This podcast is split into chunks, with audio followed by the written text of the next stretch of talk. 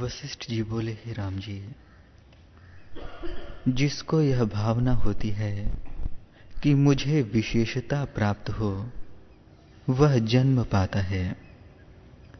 ब्रह्मा से चींटी पर्यंत जिसको विशेष होने की कामना है, वह जन्म पाता है। ज्ञानी को भोगों की और विशेष प्राप्त होने की इच्छा नहीं होती। हे राम जी, यदि पुण्यवान होता है तो जीव स्वर्ग भोग भोग कर फिर दूसरी योनि में डाला जाता है, और जो पापी होता है तो नरक में डाल देते हैं। निदान सब प्रकार के जन्म लेने पड़ते हैं। सर्प की योनि में कहता है कि मैं सर्प हूँ, ऐसे ही जब जीव, बैल, वानर, तीतर, मछली, बगला, गर्दभ, वृक्ष इत्यादि की योनि पाता है तो जानता है कि मैं यही हूँ। अकस्मात यदि मनुष्य शरीर पाता है तो माता के गर्भ में जानता है कि यहाँ मैंने जन्म लिया है। यह मेरी माता है। मैं पिता से उत्पन्न हुआ हूँ। और यह मेरा कुल है। फिर बाहर निकलता है और बालक होता है। तब जानता है कि मैं बालक हूँ। यौवन अवस्था होती है, तब जानता है कि मैं जवान हूँ। फिर वृद्ध होता है, तब जानता है कि मैं वृद्ध हूँ। इस प्रकार काल बिताकर जब मरता है तो सर्प तोता तीतर, वानर मच्छ कच्छ, वृक्ष पशु पक्षी, देवता इत्यादि जन्म धारण करता है। हे राम जी संसार में वह घटी यंत्र की तरह फिरता है। कभी ऊपर और कभी नीचे को जाता है। इसी प्रकार स्वरूप के प्रमाद से जीव दुख पाता है। हे राम जी, इतना विस्तार जो तुमसे कहा है, सो बना कुछ नहीं। केवल अद्वैत आत्मा है।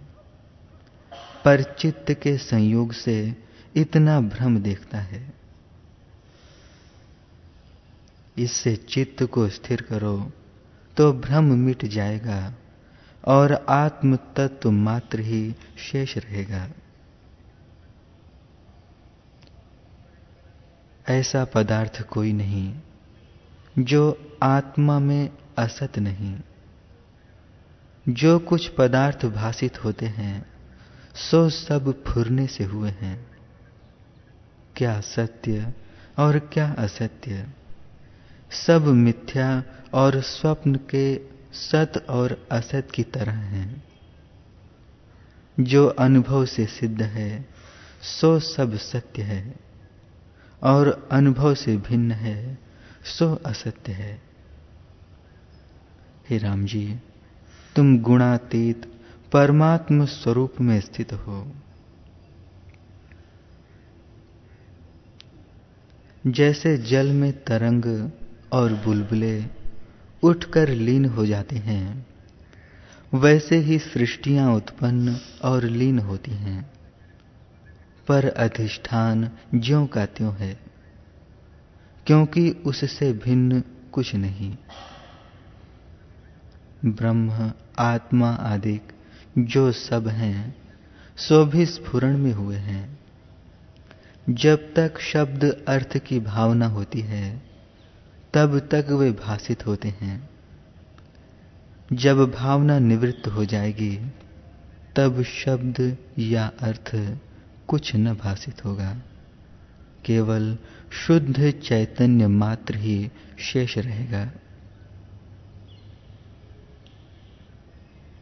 जब स्फुरण निवृत्त होता है, तब संसार और संसार का अर्थ दोनों नहीं भाषित होते। फुरने में जीव जीव प्रति सृष्टि है। उस सृष्टि में सत्ता समान ब्रह्म स्थित है।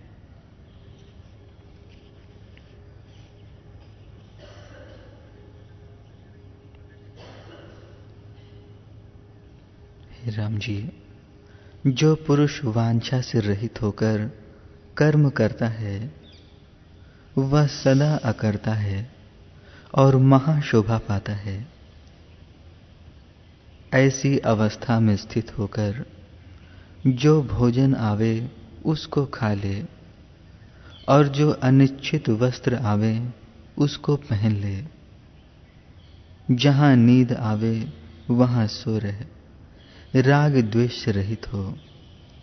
जब तू ऐसा होगा, तब शास्त्र और शास्त्रों के अर्थ का उल्लंघन कर, लौकिक व्यवहार करेगा।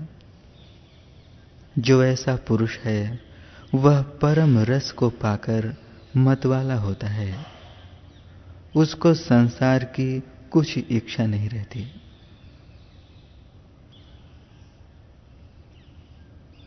हे राजन, तू आत्मा की भावना कर, जिससे तेरे दुख नष्ट हो जावे।